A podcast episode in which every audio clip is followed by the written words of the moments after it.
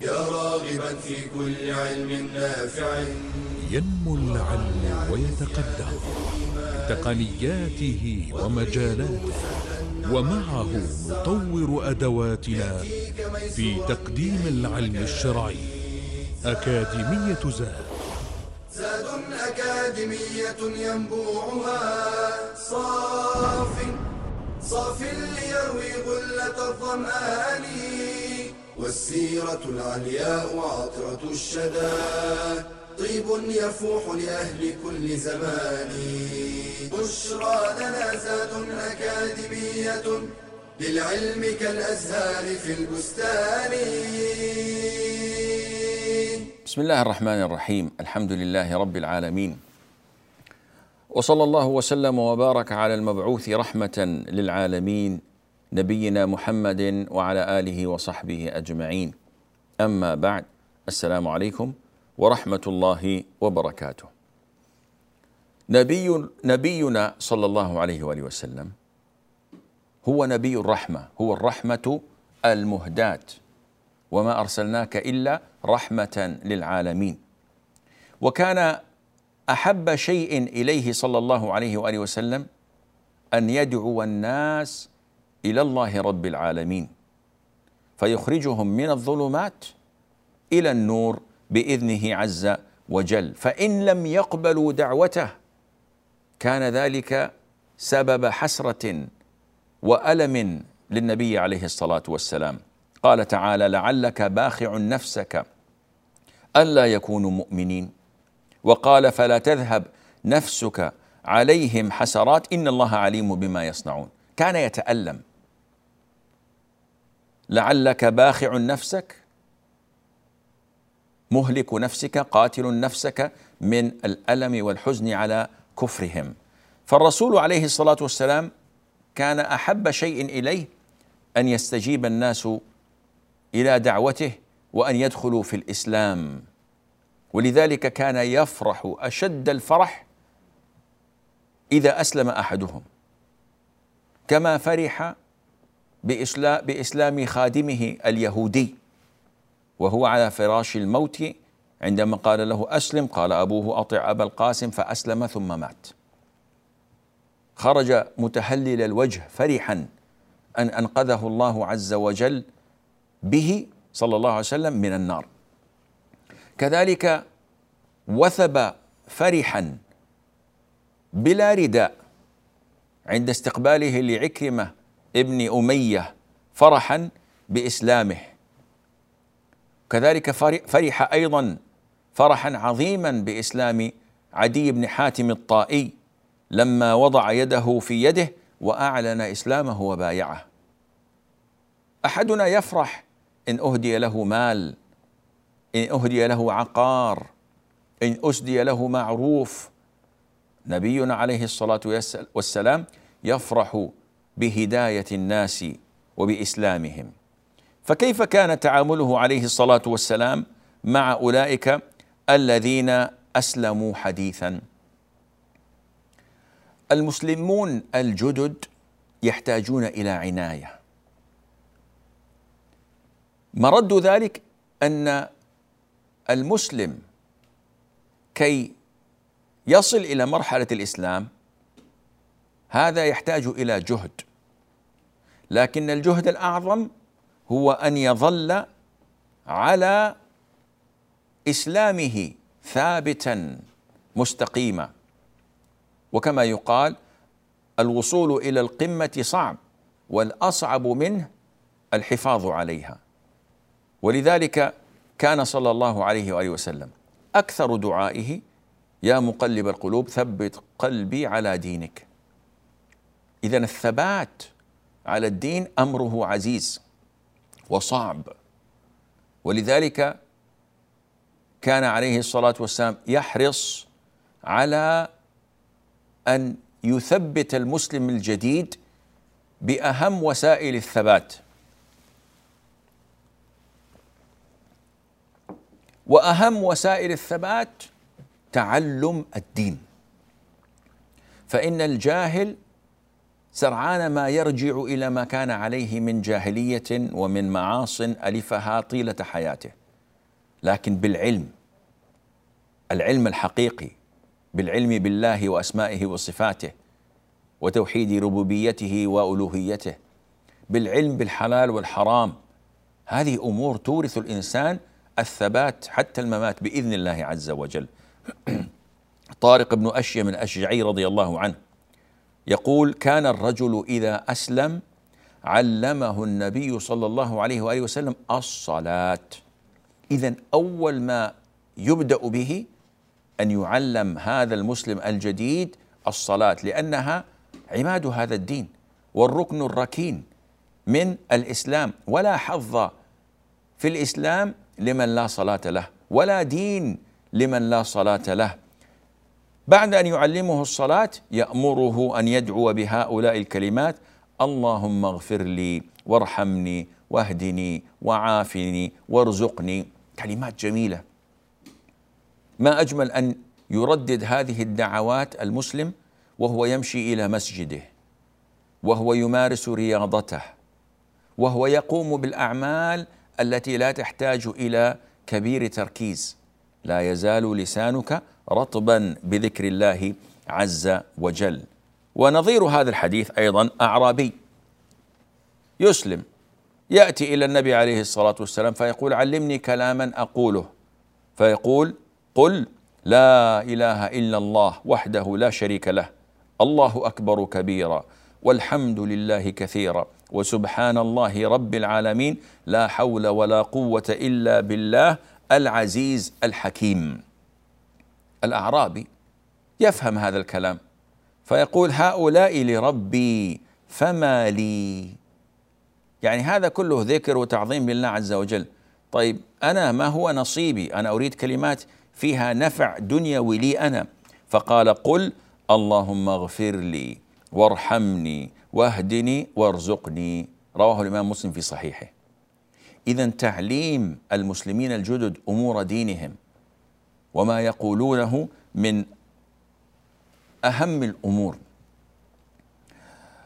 قصة عمير بن وهب عندما اجتمع مع صفوان ابن مع مع صفوان ابن أمية في الحرم في الحجر واتفق معه أن يقضي عنه دينه وأن يكفل له أولاده إن هو ذهب فقتل النبي عليه الصلاة والسلام. فجاء إلى النبي عليه الصلاة والسلام لأن ابنه وهب بن عمير قد أسر في غزوة بدر فأراد أن يفتديه. وجاء وفي عنقه سيف مغموس بالسم. يعني أقل لمسة تقتل من أراد أن يقتل. فأتى والرسول عليه الصلاة والسلام سأله عن السر الذي كان بينه وبين صفوان وعندما أخبره النبي عليه الصلاة والسلام بخبره دهش الرجل وأسلم من ساعته لأنه لم يكن معهما أحد ولم يدري بما دار بينهما أحد. فعلم أنه نبي مرسل من عند الله عز وجل.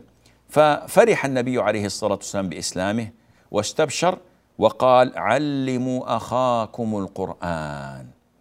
مسلم جديد؟ ماذا نفعل به؟ أول شيء تعلمه القرآن تعلمه الصلاة تدله على ما يثبت به على الدين. تأتي الرواية فتقول فرجع إلى كفار قريش وأسلم منهم بشر كثير. عمير بن وهب هذا الذي تعلم القرآن وتحول من ساعته إلى داعية إلى الله عز وجل فأسلم على يده الكثيرون. فاصل وبعدها نواصل بإذن الله فانتظرونا. بشرى أكاديمية للعلم كالأزهار في البستان.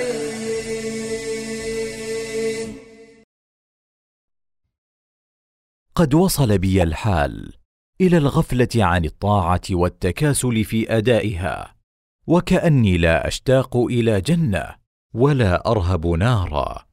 ولا أخشى أن يتخطفني الموت في أي لحظة ولا أدري ماذا أفعل. كانت هذه رسالة من شاب أصيب بضعف الإيمان. نتيجة تكاسله في طاعة ربه وغفلته عنها. ورأى من نفسه كثرة الوقوع في المعاصي. التدرج إلى معاص جديدة. التهاون في أداء الصلوات. والتكاسل عن الطاعات. قلة ذكر الله ودعائه. عدم التأثر بآيات القرآن عدم ذكر الموت أو التأثر به. كل هذه أعراض لها أسباب منها.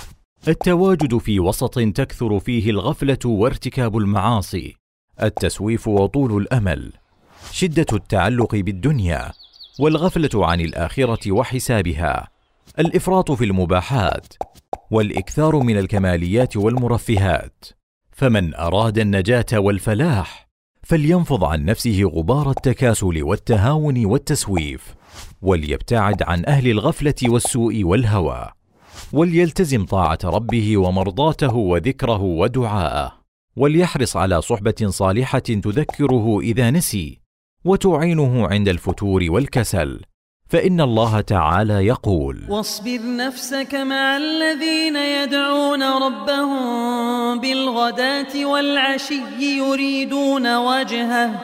ولا تعد عيناك عنهم تريد زينة الحياة الدنيا. ولا تطع من أغفلنا قلبه عن ذكرنا واتبع هواه وكان أمره فرطا. بشرى لنا زاد أكاديمية للعلم كالأزهار في البستان السلام عليكم ورحمة الله. النبي عليه الصلاة والسلام كان يعتني بالمسلم الجديد. ومن اعتنائه بالمسلمين الجدد أنه كان يأمر بالتدرج معهم. فعندما أتى أعرابي يسأل عن الإسلام ويطلب من النبي عليه الصلاة والسلام أن يدله على عمل يقربه من الجنة ويدخله إياها. قال عليه الصلاة والسلام تعبد الله ولا تشرك به شيئا. وتقيم الصلاة المكتوبة وتؤدي الزكاة المفروضة وتصوم رمضان. قال والذي نفسي بيده لا أزيد على هذا.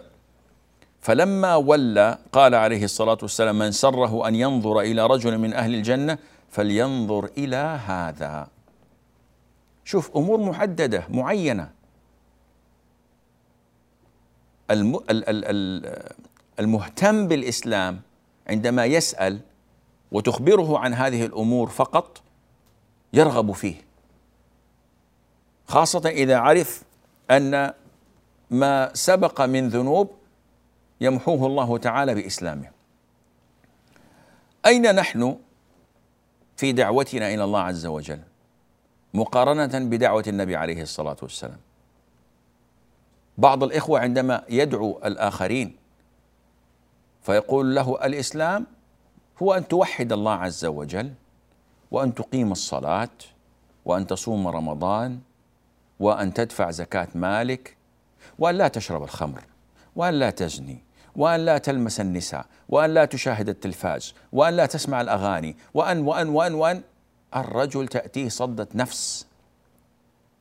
بعض الإخوة يلقي كل ما في جعبته من أحكام شرعية من حلال وحرام وأمور مختلف فيها. في ساعة واحدة ثم يقوم ويترك هذا الرجل أو تلك المرأة وهم في دهشتهم وهم في حيرتهم. هذا ما يصلح. لابد من التدرج من التأني من معرفة الأساليب التي يفتح الله تعالى بها القلوب فتستخدم. أما أن يأتي فيأمرهم بأمور قد تسبب لهم إشكاليات أو حيرة أو ضياع من كثرة المعلومات فهذا ما يصلح للداعية. المسلم الجديد إذا أتى النبي عليه الصلاة والسلام كان يأمره صلى الله عليه وآله وسلم أن يغتسل وأن يختتن وأن يلقي عنه شعر الكفر إن كان شعره على هيئة قصات الكفار. قيس بن عاصم عندما أسلم أمره الرسول عليه الصلاة والسلام أن يغتسل بماء وسدر. ثمام بن أثال رضي الله عنه بعد أن حبس في مسجد المدينة ثلاثة أيام والرسول يسأله يا ثمامة ماذا عندك؟ فيقول إن تقتل تقتل ذا دم وإن تعفو تعفو عن شاكر وإن ترد المال تعطى ثم بعد ذلك أسلم فأمره أن يغتسل. وفي حديث آخر أنه أمر أحد من أسلم حديثا أن يلقي عنه شعر الكفر وأن يختتن. فهذا الحديث وإن حسنه الألباني رحمه الله فقد ضعفه آخرون ويحمل الأمر بحلق الشعر أنه كان شعر كفر كما جاء في الحديث أو أنه على هيئة شعر الكفار وهو من علاماتهم فأمره أن يخرج من ما يربطه ويجعل بينه وبين الكفار أي علاقة حتى ولو كان هيئة أو شعرا. طيب والاغتسال ليس بواجب كما هو الصحيح. إنه هو إنما هو أمر مستحب. فأن يؤمر الكافر بأن يغتسل عند إسلامه هذا يعني يرفع من معنوياته لأنه يشعر أنه قد تطهر بكلمة التوحيد داخليا ونفسيا ومعنويا ثم تطهر باغتساله وتغييره ثيابه بهذا الأمر جسديا ونحو ذلك. طيب والاختتان؟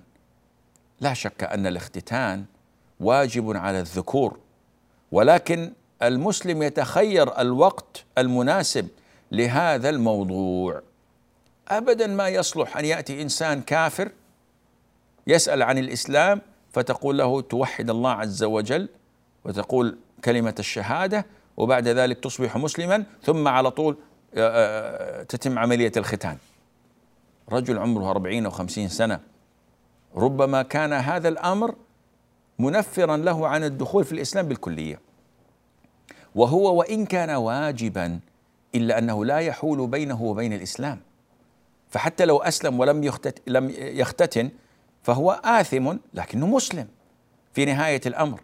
لذلك ينبغي على الداعية أن يعني يتأمل وينظر في من يخاطب إن كانت له همة عالية وإن كان له جلد وصبر يأمره وإلا فيتحين الفرصة المناسبة.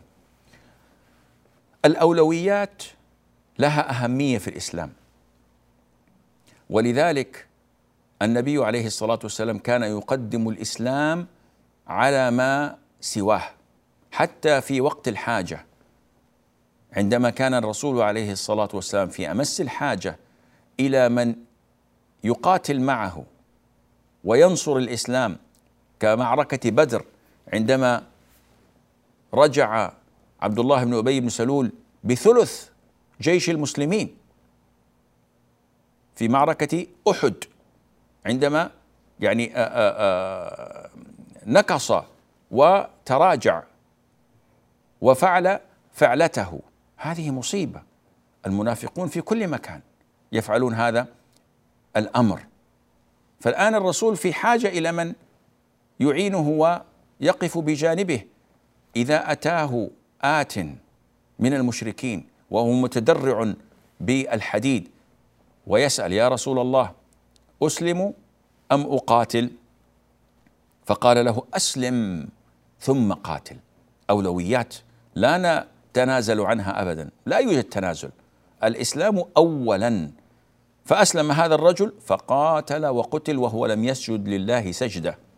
وأخبر عليه الصلاة والسلام أنه عمل قليلا واجر كثيرا. قيل أنه اصيرم بني عبد الأشهل. لقبه اصيرم بني عبد الأشهل وهو عمرو بن ثابت بن وقش أخبر عليه الصلاة والسلام أنه في الجنة. فإذا الإسلام واضح. أسلم ثم قاتل. وإن كنا في حاجة إلى سيفك وإلى نصرتك ولكن لا نقبل هذه المعونة من كافر أو مشرك. الإسلام اولا. النبي عليه الصلاة والسلام كان يتجنب كل ما يمكن أن ينفر المسلم الجديد عن دينه. ولذلك حديث هدم الكعبة المشهور. النبي عليه الصلاة والسلام أخبر أمنا عائشة رضي الله عنها لولا أن قومك حديث عهد بجاهلية لهدمت الكعبة ولبنيتها على قواعد إبراهيم ولجعلت لها بابين بابا يدخل منه الناس وبابا يخرجون منه. طيب يا رسول الله هذا الشيء الصح. لماذا لم تفعله؟ خشية على قومها من أهل قريش لأنهم حديثو عهد بجاهلية أن يرتدوا عن الإسلام إن فعل هذا الأمر وهو حق لو فعله صلى الله عليه وسلم. إذا درءا للمفسدة العظمى ترك هذه المصلحة. كذلك عدم قتله لعبد الله بن أبي بن سلول كبير المنافقين. وتركه قتل زعيم الخوارج الذي قال له يا محمد اعدل فإن هذه قسمة ما أريد بها وجه الله. لماذا لم يقتلهم؟ وهما مستحقان للقتل. برر ذلك عليه الصلاة والسلام بقوله لا يتحدث الناس أن محمدا يقتل أصحابه. طيب فليتحدثوا وش المشكلة؟ أيوه. إن قتل عليه الصلاة والسلام هذا المنافق وذاك الخارجي امتنع من سمع عن الإسلام من الدخول فيه. ظنا منه أن النبي عليه الصلاة والسلام يقتل أصحابه وأنا إذا أسلمت ربما انتهى بي المطاف إلى مثل ما انتهى به أو إليه أصحابه. ولذلك حماية للدين وحماية للناس من عدم الصد عن دخولهم إلى هذا الإسلام امتنع عن فك عن فعل ذلك وإن كان فيه مصلحة لأن المفسده أعظم منه. فاصل قصير وبعدها نواصل بإذن الله. بشرى أكاديمية للعلم كالأزهار في البستان.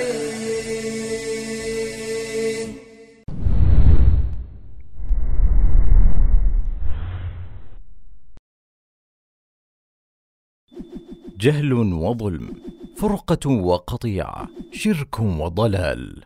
هكذا كان الحال فيأذن الله بإشراقة فجر جديد ونور يمحو به تلك الظلمات.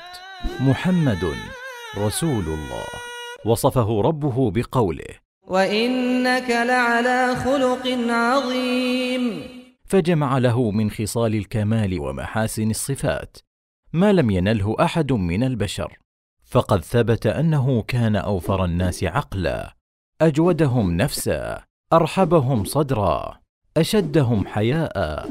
كان أشجع الناس وأزهدهم في الدنيا وأكثرهم تواضعا. يعين أهله ويخيط ثوبه ويخدم نفسه. يزور المسلمين وغير المسلمين ويعود مرضاهم ويدعوهم إلى الخير.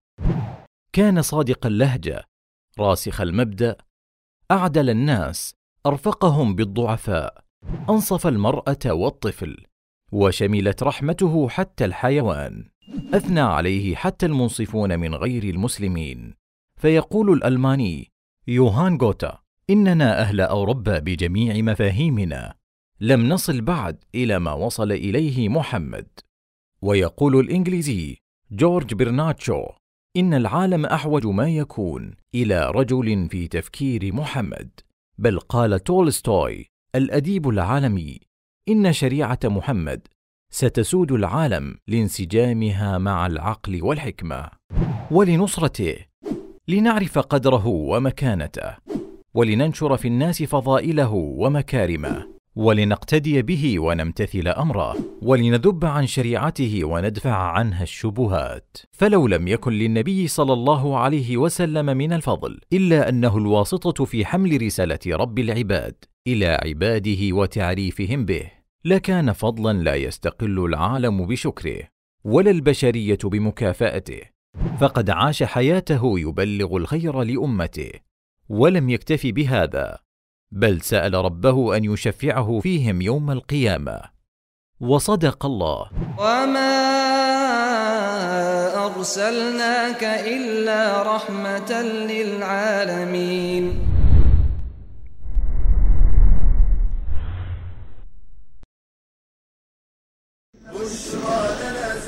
أكاديمية للعلم كالأزهار في البستان. السلام عليكم ورحمة الله. النبي صلى الله عليه وآله وسلم كان يتألف قلوب المسلمين الجدد فلربما أعطاهم شيئا من المال بل ومن زكاة المال كما جاء في الآية الستين من سورة التوبة من مصارف الزكاة المؤلفة قلوبهم فالنبي عليه الصلاة والسلام في مرة من المرات أعطى رجلا غنما بين جبلين. فهرع الرجل إلى قومه داعيا إليهم قال يا أيها الناس يا قوم أسلموا فإني جئت من رجل يعطي عطاء من لا يخشى الفقر. يتألف الناس بماله عليه الصلاة والسلام. أعطى المؤلفة قلوبهم بعد حنين مئة من الإبل لكل واحد منهم حتى أن الأنصار رضي الله عنهم وجدوا في نفوسهم. يعني كيف يعطيهم النبي عليه الصلاة والسلام ويمنعنا؟ وكان يعطي الرجل العطاء وغيره أحب إليه ويكل ذلك الذي يحب إلى إيمانه. كما في حديث سعد بن أبي وقاص يعطي الرجل وغيره أحب إليه يكله إلى إيمانه. النبي عليه الصلاة والسلام كان يرشد من أسلم حديثا إلى الحكمة وإلى وزن الأمور بميزان المصالح والمفاسد. والمسلم العاقل الحصيف لو استخدم هذه القاعدة في جميع أمور حياته لعاش حياة السعداء. تريد أن تتحدث بكلمة. قلبك يغلي والكلمة تريد أن تنفجر وتنطلق.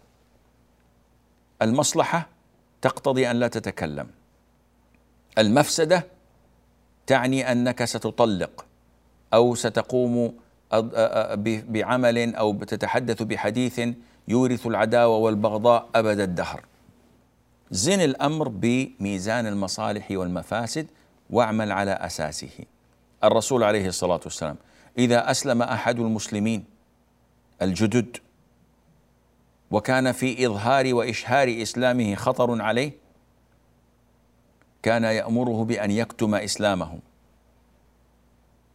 كما فعل مع أبي ذر ومع عمرو بن عبس رضي الله عنهما. وهذا هو العقل وتلك هي الحكمة. أما أن يذل المرء نفسه وهو يعلم أنه سيضطهد ويعذب وربما سبب ذلك إلى انتكاسته ونكوصه على عقبيه فما الفائدة إذن؟ القرارات الارتجالية الاختيارات العشوائية التي يقوم بها كثير من المسلمين ثم يندمون. هذا خطأ. وقد قال عليه الصلاة والسلام إياك ومما يعتذر منه. لا تفعل شيء تعتذر منه بعد قليل. النبي عليه الصلاة والسلام كان يبشر المسلم الجديد بأن صفحته بيضاء وأنه الآن يبدأ العمل. فينبغي أن لا يدنس كتابه. عمرو بن العاص رضي الله عنه عندما أسلم أراد أن يشترط لم يبايع النبي عليه الصلاة والسلام. قال أريد أن أشترط. فقال له عليه الصلاة والسلام أما علمت أن الإسلام يجب ما قبله؟ تريد أن تشترط أن الله يغفر لك ما تقدم؟ أما علمت أنه بإسلامك فإن الله يمحو كل ما تقدم من ذنوبك في أيام جاهليتك؟ بل كان يبشرهم بالأجر وبالخير وبالثواب على ما فعلوه في الماضي. كما في حديث حكيم بن حزام أنه أعتق في الجاهلية مئة رقبة وحمل على مئة بعير. فلما أسلم أعتق مئة رقبة في الإسلام وحمل أيضا على مئة بعير في سبيل الله عز وجل. حكيم بن حزام عمته خديجة أم المؤمنين فهو حكيم بن حزام بن خويلد وهو من المخضرمين عاش ستين عاما في الجاهلية وستين عاما في الإسلام توفي في منتصف الخمسينات من القرن الأول رضي الله عنه وأرضاه. فأتى النبي عليه الصلاة والسلام يسأله هذه الأعمال التي كنت أفعلها في الجاهلية أتحنث بها أتبرر إلى الله وأتقرب إليه؟ هل يعني لي فيها شيء؟ فقال عليه الصلاة والسلام أسلمت على ما سلف لك من خير. وفي رواية على ما أسلفت من خير. فالمشرك والكافر إن أسلم فإن الله يقبل منه الأعمال الطيبة الصالحة التي عملها في كفره وأثناء شركه. أما إن مات على كفره وشركه فهذا كما قال عز من قائل والذين كفروا أعمالهم كسراب بقيعة. يعني كالسراب الذي في القاع. قيعة وقاع كجيرة وجار. وقوله تعالى وقدمنا إلى ما عملوا من عمل فجعلناه هباء منثورا. والعمل الصالح كما يقول أهل العلم الذي يقبل من المشرك إن أسلم هو ما كان قربة إلى الله عز وجل. أما إن كان من الصلوات التي يقوم بها المشرك إلى صنمه أو من الأمور المحرمة فهذه لا يثاب عليها لأنها ضلال. أما أمور العتق وأمور آه، البر وصلة الرحم والأمور الطيبة التي في الإسلام إن عملها المشرك في حال شركه أو في جاهليته وأسلم فإن الله تعالى يثيبه عليها. الأصل أن الكافر إذا أسلم يطالب بجميع فروض الإسلام. ولكن قد جاءت بعض الروايات التي ربما استثنى النبي عليه الصلاة والسلام بعض الأمور للمصلحة والحاجة ومراعاة للتدرج.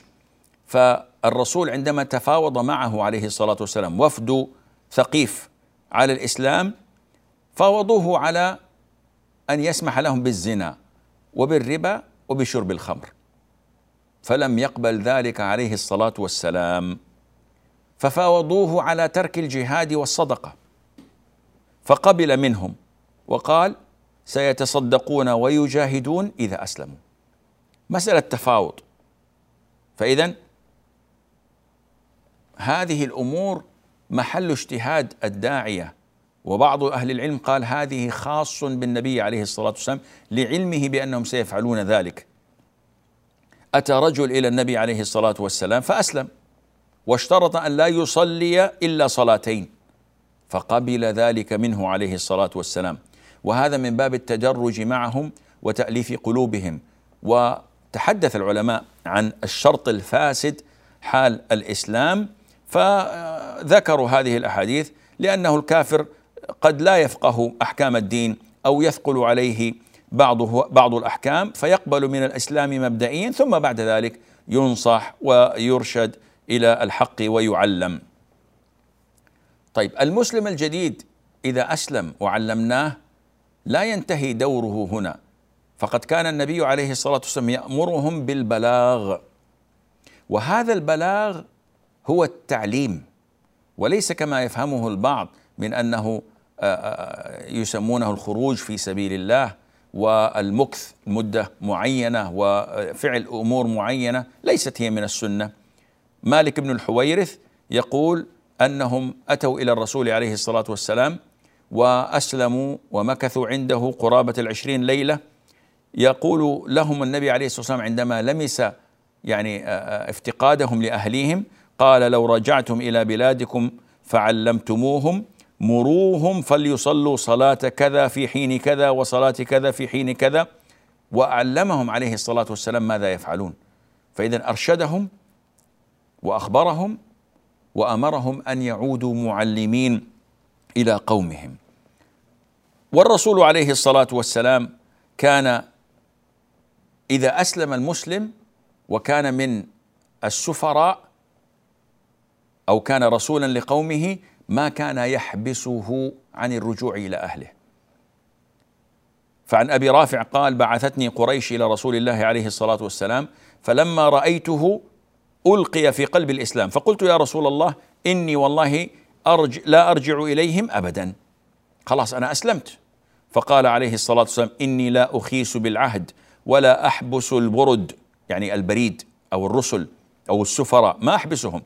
ولكن يرجع فإن كان في نفسك الذي في نفسك الآن فارجع. يعني اذهب إلى أهلك كي يعلموا أني أنا لا أخيس بالعهد وأني لم أحبسك. يعني آه، آه، رغما عنك فإذا ما زالت الرغبة في أنك تأتي وتقدم بعد أن تصل إلى أهلك ارجع لي وعد هذا النوع الراقي من التعامل مع المسلمين الجدد نحن حقيقة اليوم في أمس الحاجة إلى تعلمه وإلى تطبيقه كي يفتح الله تعالى على أيدينا في دخول الناس إلى هذا الدين والتعرف إليه. عن طريق اتباعنا لسنة النبي صلى الله عليه وآله وسلم. هذا والله أعلم ونسبة العلم إليه أسلم. والسلام عليكم ورحمة الله وبركاته. يا راغبا في كل علم نافع متطلعا لزيادة الإيمان وتريد سهلا النوال ميسرا يأتيك ميسورا بأي مكان. زاد زاد أكاديمية ينبوعها. صاف صاف ليروي غلة الظمآن. والسيرة العلياء عطرة الشدى. طيب يفوح لأهل كل زمان. بشرى لنا زاد أكاديمية للعلم كالأزهار في البستان.